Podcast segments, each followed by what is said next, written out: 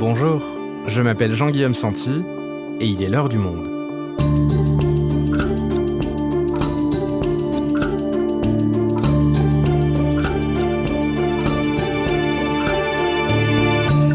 Aujourd'hui, pourquoi le rachat de Twitter par Elon Musk suscite-t-il la polémique Le 25 avril dernier, le conseil d'administration de la plateforme a accepté l'offre d'achat du PDG de Tesla et SpaceX pour un montant de 44 milliards de dollars. Elon Musk souhaite faire de Twitter, je cite, une arène ouverte pour la liberté d'expression en transformant notamment ses règles de modération jugées trop contraignantes. Une ambition qui inquiète à l'heure de la prolifération de la désinformation ou du harcèlement en ligne. Alors pourquoi Elon Musk a-t-il racheté Twitter? Que pourrait devenir ce réseau social sous sa coupe? Alexandre Picard est journaliste au service économie du monde, il nous raconte.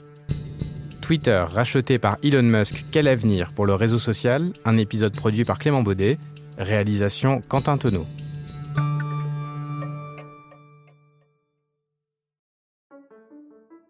Nous sommes le 14 avril dernier au Convention Center de Vancouver. Après deux ans d'absence due à la pandémie de Covid-19, les célèbres conférences TED reviennent à nouveau dans cette grande ville sur la côte ouest du Canada. Pendant quatre jours, scientifiques, artistes, entrepreneurs viennent partager au public leurs visions et leurs expériences autour du thème A New Era, une nouvelle ère. Parmi les conférenciers, l'un d'entre eux est particulièrement attendu. Il s'agit d'Elon Musk. Première fortune mondiale, il est présenté comme un serial entrepreneur sur le site de la conférence et c'est un qualificatif qui lui va plutôt bien. Car après avoir investi dans les voitures électriques, la conquête spatiale ou les neurotechnologies, cet entrepreneur quinquagénaire et iconoclaste s'apprête à acquérir une nouvelle entreprise dans la Silicon Valley. La conférence est retransmise en direct sur Internet. Chris Anderson, entrepreneur et programmateur de TED, présente Musk. And now, arguably, the biggest visionary of them all, Elon Musk. Puis, lui pose la question que tout le monde a sur le bout des lèvres. Um, Il y a quelques heures, vous avez fait une offre pour racheter le réseau social Twitter Pourquoi? Comment le savez-vous s'amuse Musk? Un petit oiseau me l'a dit, répond le présentateur en référence à l'emblème de Twitter. Elon Musk développe Eh bien, je pense que c'est important qu'il existe une arène inclusive pour la liberté d'expression.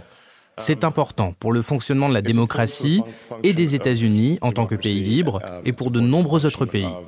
Il ajoute un peu plus tard, avoir une plateforme publique en laquelle les utilisateurs ont massivement confiance, largement inclusive, c'est extrêmement important pour le futur de la civilisation. Dans la salle comme sur les réseaux sociaux, les journalistes et les utilisateurs de Twitter s'interrogent. Derrière cette opération économique, quelles sont les motivations d'Elon Musk et quelles conséquences pourrait avoir ce rachat sur la plateforme? Alexandre, pour commencer, est-ce que tu peux revenir pour nous sur cette séquence qui a tenu en haleine le milieu économique pendant deux semaines aux États-Unis? Comment Elon Musk a-t-il fait concrètement pour racheter Twitter? En fait, Elon Musk a commencé à investir dans Twitter dès la fin janvier, mais personne ne le savait. Pour rappel, Twitter, c'est un réseau social qui permet de partager des courts messages de 280 caractères.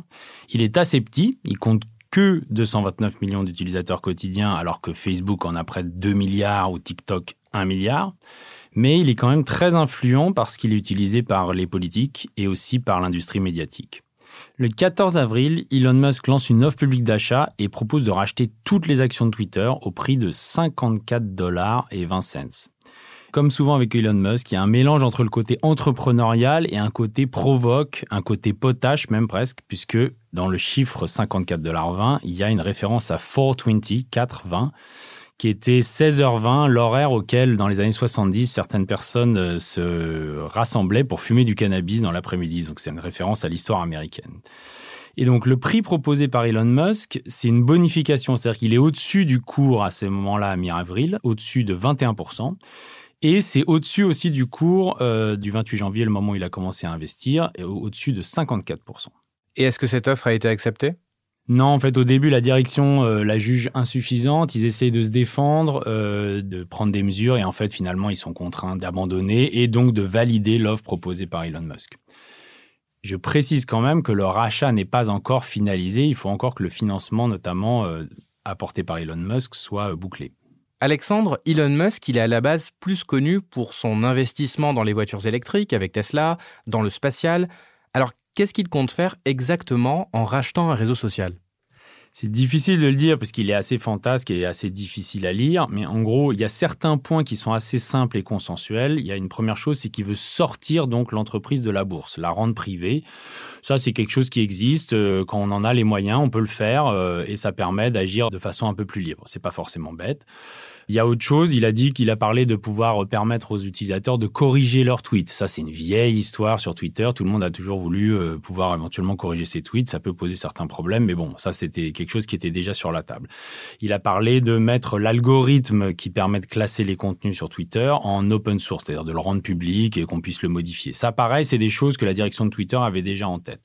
Il parle aussi d'élargir l'offre payante, donc euh, qui représente une microscopique partie de Twitter, mais ça, le management actuel de Twitter y réfléchissait aussi. Mais le cœur vraiment de sa démarche, si on l'écoute, c'est de renforcer la liberté d'expression, de la rendre plus absolue euh, sur Twitter.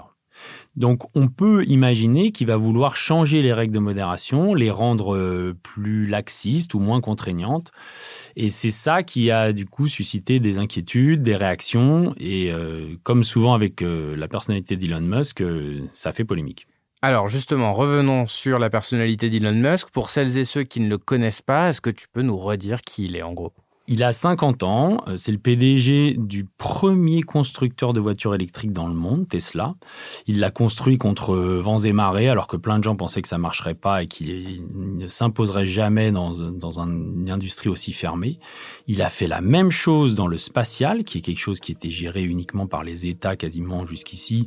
Il a créé une sorte de start-up, SpaceX, qui a réussi à créer des, des fusées réutilisables. Et donc là aussi, il a un peu choqué tout le monde. C'est pour ça que aujourd'hui, quand il fait quelque chose, tout le monde imagine qu'il pourra avoir un, effet incroyable et on anticipe qu'il est capable de renverser les montagnes. Il a, a et lui-même entretient cette légende avec euh, une, parole extrêmement libérée. Euh. Et dans le cas de Twitter, euh, il y a un point intéressant, c'est qu'il est un des utilisateurs les plus influents de la plateforme puisqu'il a 90 millions d'abonnés.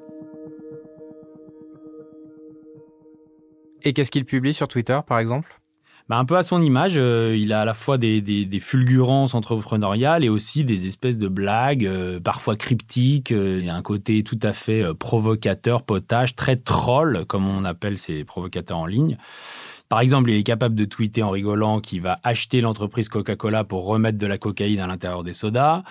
Il a attaqué on ne sait combien de fois des rivaux, par exemple Jeff Bezos d'Amazon, qui lui aussi est dans une entreprise spatiale, mais qui réussit moins bien que Elon Musk, donc il le souligne en long, en large. Il est souvent aussi très soutenu par une sorte d'armée de fans qui euh, retweetent, donc euh, repartagent tous ses messages et se jettent euh, à corps perdu, soit pour le soutenir, soit pour attaquer ses ennemis. Donc on voit qu'il a une parole très très libre sur Twitter et ça vient donc de là aussi euh, sa défense de la liberté d'expression? Oui, probablement que c'est lié. En tout cas, lui, il s'est un peu, il a un peu théorisé sa position là-dessus. Il a dit qu'il était un absolutiste de la liberté d'expression. Il a précisé toutefois qu'il considérait que la liberté d'expression devait être dans les limites de la loi, mais aux États-Unis, en fait, euh, c'est assez particulier. La liberté d'expression est protégée par le premier amendement de la Constitution. Et en fait, c'est une interprétation assez maximale, puisque cet amendement dit justement que les lois ne doivent pas restreindre la liberté d'expression. Donc, aux États-Unis, contrairement à la France par exemple, ou à l'Allemagne, euh, on peut euh, publier des propos racistes, on peut publier des insignes nazis, on peut euh, nier l'existence de la Shoah ou ce genre de choses, par exemple, euh, alors qu'en France, euh, notamment, on a une conception beaucoup plus républicaine et encadrée de la liberté d'expression, l'incitation à la haine raciale, les propos discriminants, etc., l'apologie de crimes de guerre sont interdits, le négationnisme aussi. Et donc ça veut dire que tout ce que tu viens de nous dire, publier des croix gammées, douter de l'existence de la Shoah, aux États-Unis, on peut le dire sur Twitter, sur Facebook, sur Instagram? Eh bien non. Parce qu'en fait, il faut distinguer deux choses. Le premier amendement, ça couvre plutôt les propos des citoyens dans la cité, par exemple dans la rue. Mais en fait, un réseau social, c'est une entreprise. Et en fait, les entreprises privées ont le droit d'avoir un, règlement euh, propre euh, en tant qu'entreprise privée. Elles ne sont pas forcément soumises au premier amendement de façon euh, directe.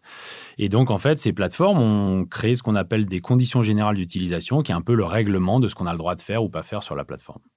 D'accord, donc il y a ce qui est encadré par la Constitution d'un côté, très permissif, comme tu le dis aux États-Unis, et ce qui est modéré par les plateformes de l'autre.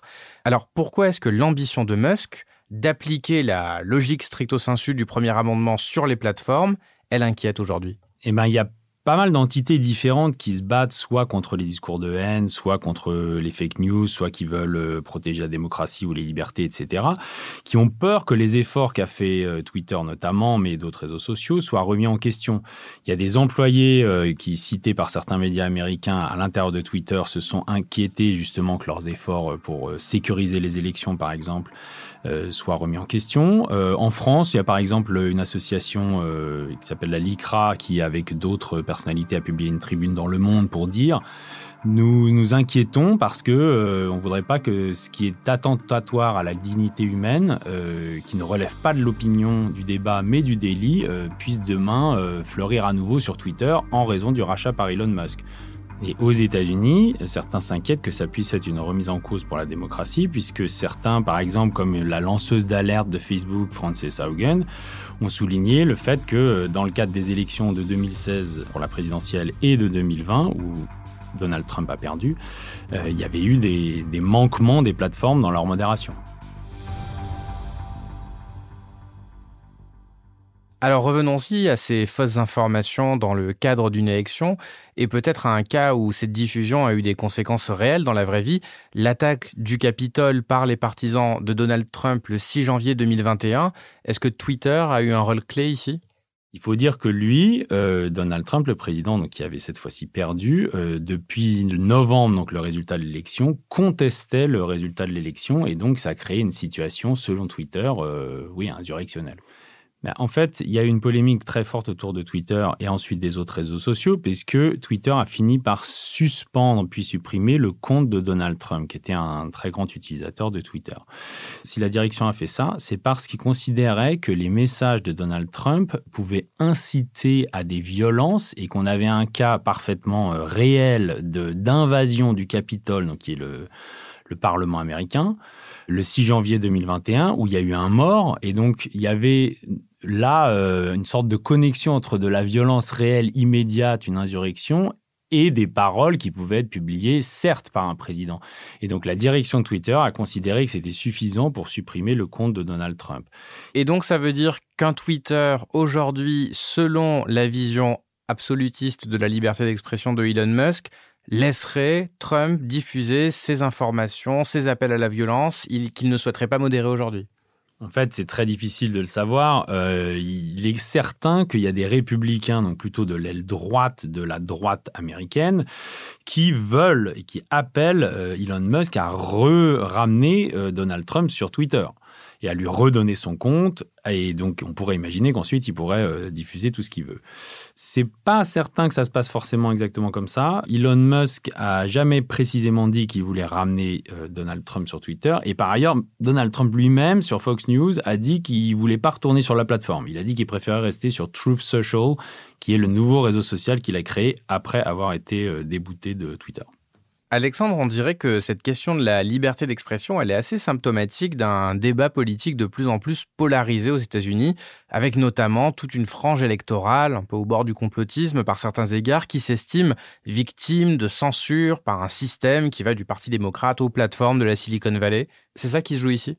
Oui, il y a un contexte très américano-américain euh, là-bas, depuis euh, avant l'élection même de Donald Trump, et surtout pendant son mandat. Euh, Donald Trump et l'aile droite du Parti républicain ont accusé tant et plus les réseaux sociaux d'être en gros pro-démocrate, de tout faire pour le, lui s'abonner la planche et pour essayer de faire élire les démocrates.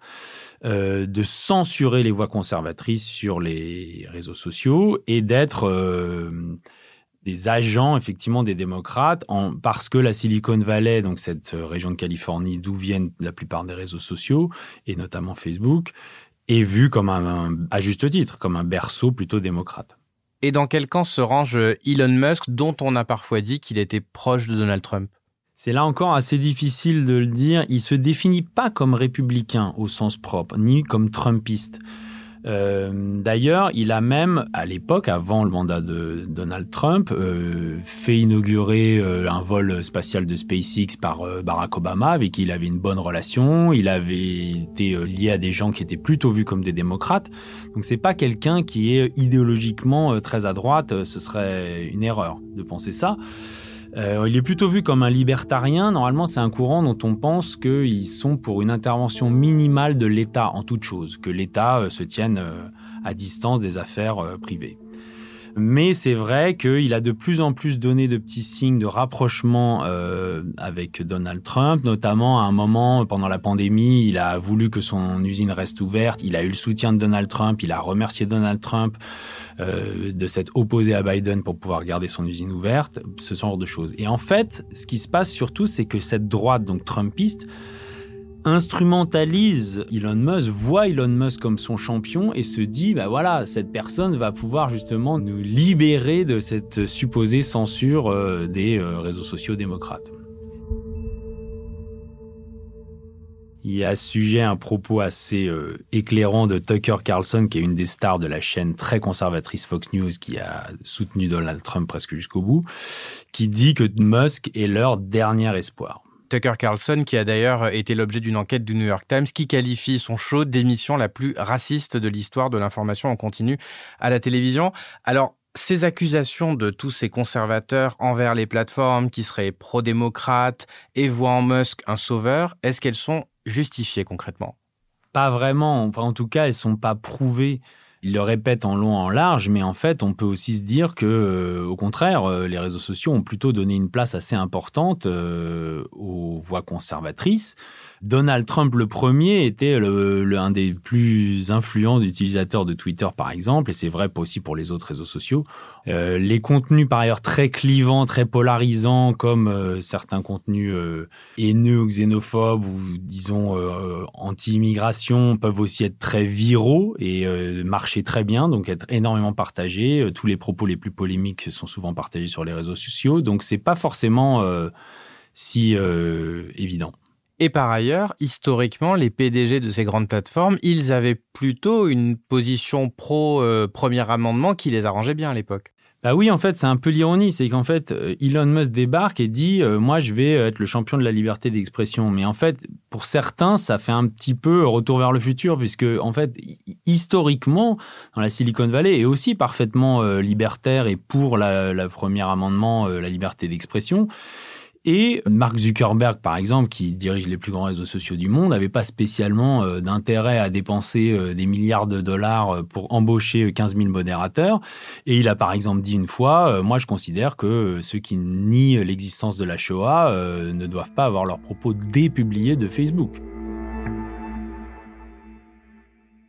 Alors pourquoi est-ce que ces plateformes-là, elles ont petit à petit avancé vers de plus en plus de modération de ces contenus?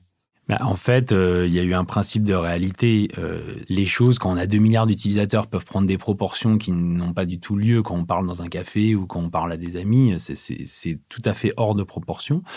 Par ailleurs, ce sont des plateformes mondiales. Donc en fait, là, on parle des États-Unis, certes. Mais si on veut avoir une règle pour les États-Unis, une règle différente pour la France et une règle différente pour la Birmanie, etc., il faut 200 services différents. Il a été jugé plus pratique et moins cher par ces plateformes d'avoir une seule règle et donc c'est pour ça qu'ils ont fait des ajustements en essayant de trouver une sorte de, de, de point d'équilibre avec des règles qui puissent euh, passer à peu près partout. Par ailleurs, à juste titre, les réseaux sociaux ont été pointés du doigt dans des polémiques absolument énormes au cours des années. On peut quand même se rappeler qu'ils ont été vus comme un vecteur de, de, recrutement des djihadistes euh, au plus fort de Daesh. La direction de Facebook est impliquée dans une enquête de l'ONU pour complicité de violences ethniques et de génocide en Birmanie contre les Rohingyas qui sont des musulmans. Il y a eu bien sûr la manipulation des élections euh, de 2016 aux États-Unis, la tentative de manipulation par la Russie en utilisant des fake news et des publicités. Il est très difficile face à tout ça euh, pour les dirigeants des, des réseaux sociaux de dire ah ben non c'est juste la liberté d'expression, on fait rien. Donc de ce que tu nous dis, il faut s'adapter à chaque droit national, donc vaut mieux faire une règle que 200. Euh, la pression publique est de plus en plus forte. Les annonceurs, j'imagine, voient aussi d'un mauvais œil la désinformation et le harcèlement en ligne. Finalement, en t'écoutant, on a presque l'impression que l'annonce d'Elon Musk de vouloir faire de Twitter un réseau social complètement libre et dérégulé, elle a peu de chances de voir le jour en fait. On peut voir qu'il y a des forts obstacles qui vont se mettre sur sa route, euh, bien qu'il ait une volonté très forte. Euh, L'Union européenne donc, vient justement ce 23 avril d'adopter un nouveau règlement pour les plateformes en ligne qui vise exactement les réseaux sociaux comme Twitter. S'appelle le Digital Services Act. On ne dit pas à ces plateformes spécifiquement quel contenu elles doivent modérer, mais on leur dit vous devez avoir une politique de modération, évaluer les risques liés à votre plateforme, mettre des moyens en face, et nous, la Commission européenne, nous allons surveiller ça. Et le pouvoir de sanction est énorme. Si la commission juge insuffisant les moyens consacrés par la plateforme, elle peut donner une amende qui va jusqu'à 6% du chiffre d'affaires mondial et même interdire le service en Europe. D'ailleurs, le commissaire, donc euh, Thierry Breton, qui est en charge de, notamment de l'application de ce texte, a déjà prévenu dans un tweet Elon Musk en lui disant qu'il devrait respecter les règles. Merci Alexandre. Merci Jean-Guillaume.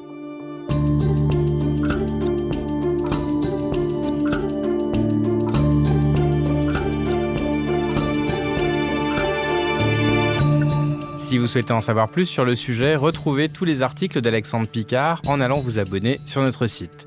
C'est la fin de L'heure du monde, le podcast quotidien d'actualité proposé par le journal Le Monde et Spotify. Pour ne rater aucun épisode, vous pouvez vous abonner gratuitement au podcast sur Spotify ou nous retrouver chaque jour sur le site et l'application lemonde.fr. Si vous avez des remarques, suggestions, critiques, n'hésitez pas à nous envoyer un email à l'heure du monde @lemonde.fr. L'heure du monde est publiée tous les matins, du lundi au vendredi. On se retrouve donc très vite. À bientôt.